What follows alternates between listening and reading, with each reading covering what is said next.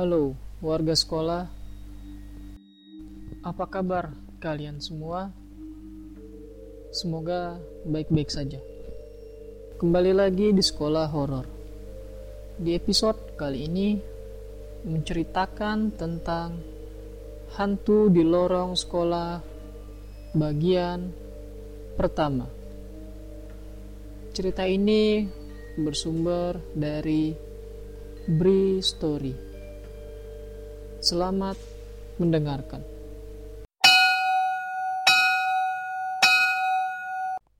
Jalur Cilegon Serang sepanjang kurang lebih 24 km menjadi santapan sehari-hari untuk bersekolah.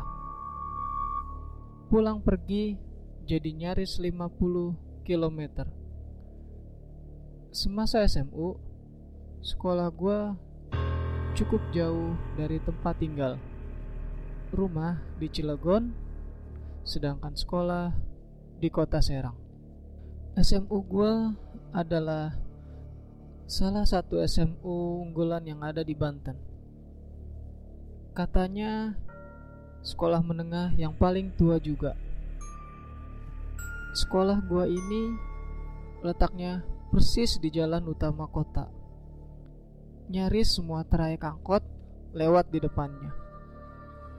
Dekat dari mall, dekat juga dengan pasar yang paling terkenal di Serang, yaitu Pasar Royal. Zaman gua dulu, gedungnya belum seperti sekarang, masih jadul. Baru direnovasi total beberapa tahun setelah gua lulus. Sekarang sudah bagus, bertingkat pula. Tipikal sekolah lama. Gedungnya melingkar, berbentuk empat persegi panjang. Di tengahnya ada lapangan multifungsi. Buat basket bisa, voli bisa, bulu tangkis juga bisa. Gobak sodor kadang bisa. Ya macem-macem. Gerbang masuk berada paling dekat dengan jalan raya. Gak punya tempat parkir luas, hanya muat beberapa mobil dan motor aja. Lagi pula, waktu zaman gua, jarang banget siswa yang bawa motor ke sekolah, apalagi mobil. Kami biasa menggunakan angkutan umum. Setelah pintu masuk, lalu masuk ke lorong besar yang sebelah kirinya ada ruang kepala sekolah, sedangkan sebelah kanannya ruang apa gua agak lupa. Baru habis itu, kita bisa lihat lapangan luas di tengah-tengah sekolah. Sementara kanan, kiri, depan, belakangnya ada ruang-ruang kelas dan ruang lainnya. Lab biologi letaknya di paling ujung belakang bangunan, berdekatan dengan dapur sekolah dan toilet yang dibatasi oleh lorong sekolah. Persis di depan lab ada ruang guru, dibatasi dengan taman kecil yang bentuknya memanjang. Lab biologi ini cukup luas, terdiri dari banyak meja panjang dan kursi tinggi yang tanpa sandaran. Di ujung paling depan ruangan ada satu ruangan lagi. Ruang kecil yang diperuntukkan sebagai gudang tempat menyimpan perlengkapan laboratorium. Gua yang nantinya akan masuk ke jurusan sosial, tentu saja hanya berkesempatan menggunakan lab ini hanya pada kelas 1 saja. Walaupun hanya sebentar, tapi gue punya beberapa pengalaman aneh mengenai ruangan ini. Waktu itu masih pagi, lab juga masih kosong. Gua yang nyaris setiap hari selalu datang paling awal. Menjadi orang pertama berada dalam ruangan. Kebetulan, waktu itu pelajaran biologi menjadi pelajaran pertama diadakannya di laboratorium juga. Awan yang menggelayut di langit mempertegas mendung yang sudah terjadi sejak gua masih dalam perjalanan tadi.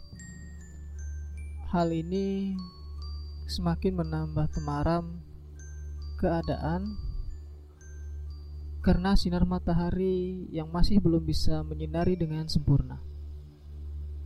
Benar aja, ruangan masih kosong melompong karena masih jam 7 kurang 20 menit. Sementara jam masuk sekolah pukul 7.15. Gue langsung aja masuk ruangan untuk menaruh tas di atas meja.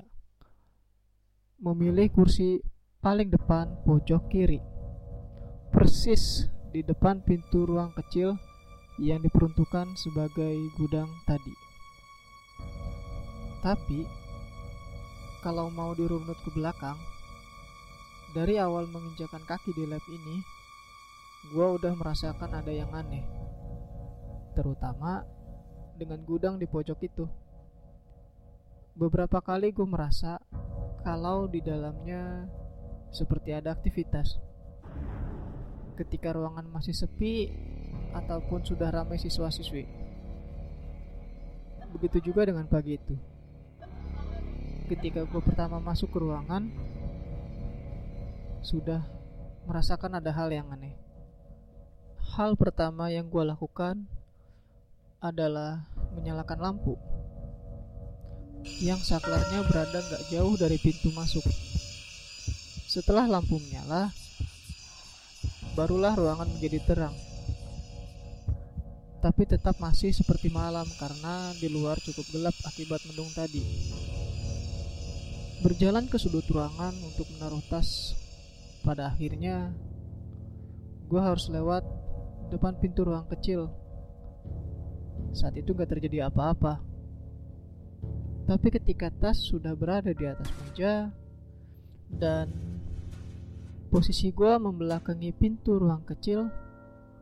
Gue mendengar sesuatu.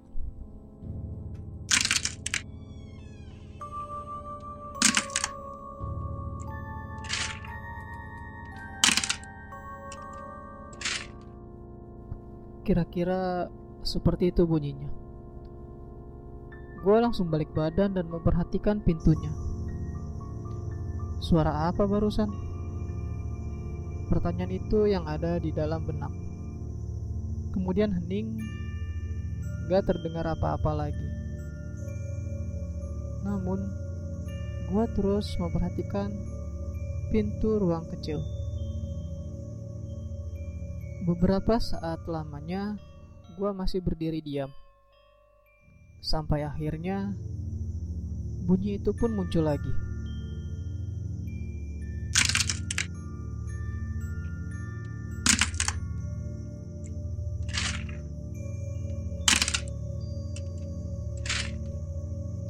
Seketika itu pula gue merinding. Perasaan tiba-tiba jadi gak enak. Langsung ambil langkah cepat keluar ruangan. Gak mau menuruti penasaran, rasa takutlah yang menang kali ini. Memasuki jam 7 pagi, teman-teman siswa-siswi mulai berdatangan. Sekolah pun berangsung ramai.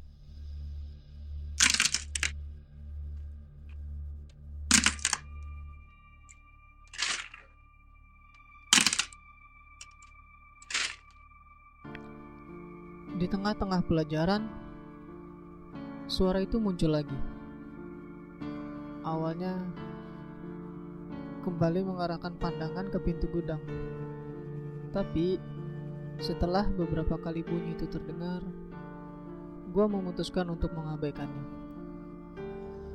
Pak Dartoyo, yang waktu itu sedang mengajar di depan kelas, seperti nggak mendengar apa-apa. Mungkin karena bunyinya itu terlalu kecil. Tapi harusnya beliau mendengar juga, karena jarak mejanya gak jauh dari pintu gudang.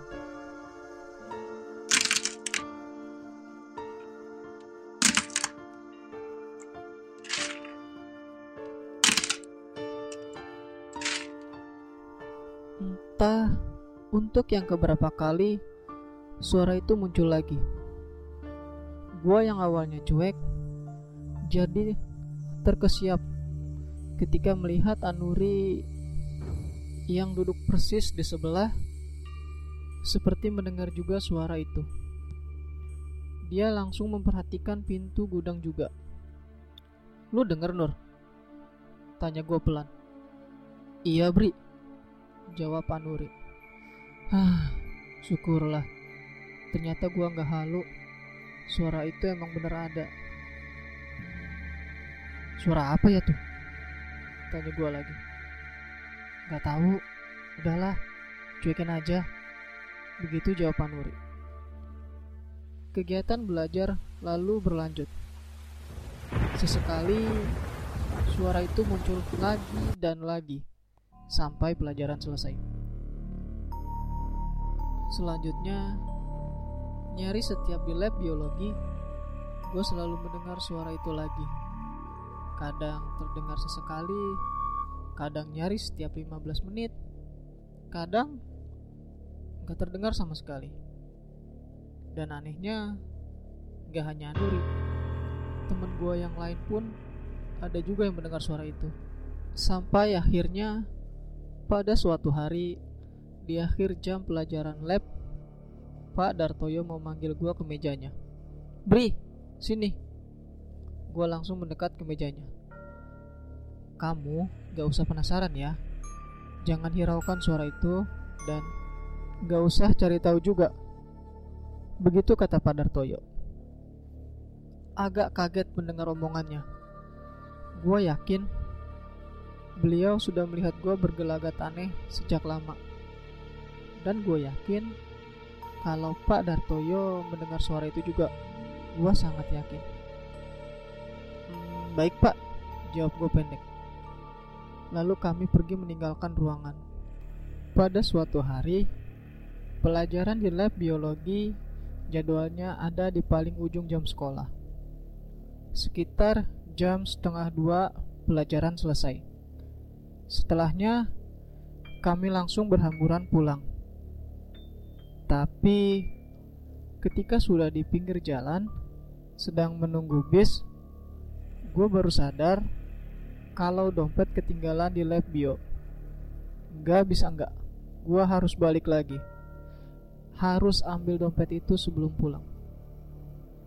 Ya udah, terpaksa gue harus masuk lagi ke gedung sekolah, ke ujung paling belakang, menyusuri lorong panjang melewati ruangan satu persatu. Beberapa siswa masih terlihat berada di lingkungan sekolah, tapi nggak banyak, karena sebagian besar udah pulang. Siang itu cerah, terik matahari pun masih cukup panas menerpa bumi. Hingga akhirnya, gue sampai juga di lab bio. Sudah sepi, sama sekali nggak ada orang kosong. Tanpa buang waktu lagi, gue langsung menuju meja tempat gue belajar tadi. Dompet masih ada di loker bawah meja. Gue langsung meraihnya, lalu gue memasukkannya ke dalam tas. Pada saat itulah, gue mendengar suara itu lagi.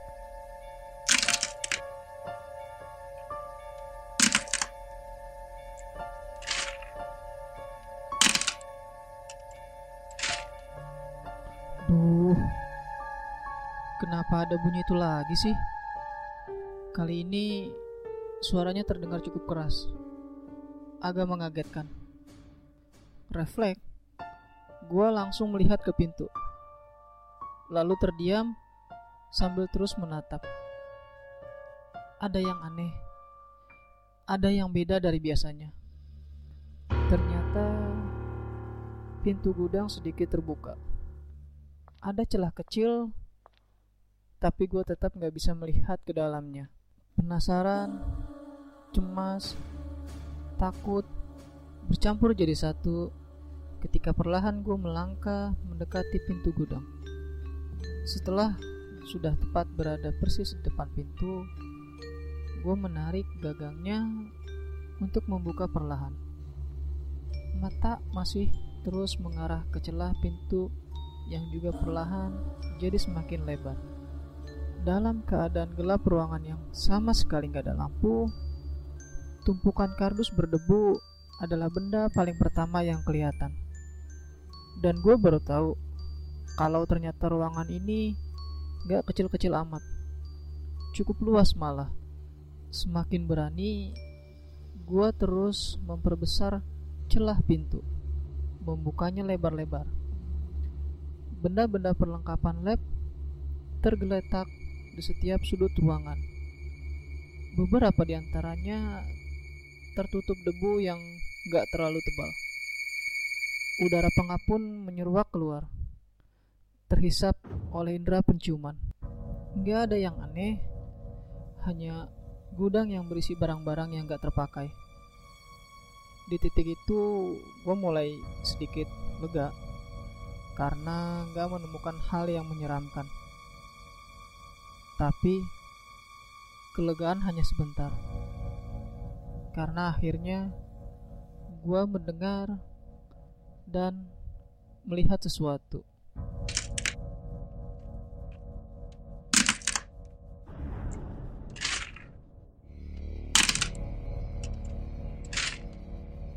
Iya, kedengaran lagi. Kali ini suaranya lebih keras karena pintu dalam keadaan terbuka lebar. Seketika itu juga mata gue mencari sumber suara. Pencarian gak memakan waktu lama karena akhirnya gue tertarik untuk memperhatikan sesuatu yang bergerak-gerak di sudut belakang ruang. Warnanya putih. Benda itu menggantung ujung atasnya mengait pada satu tiang. Tahu benda apa itu?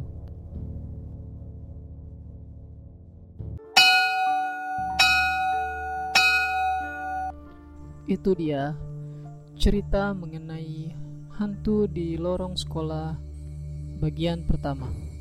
Terima kasih buat kalian warga sekolah yang telah mendengarkan cerita ini. Jangan lupa like dan share video ini agar warga sekolah horor semakin bertambah. Dan sampai jumpa di episode berikutnya.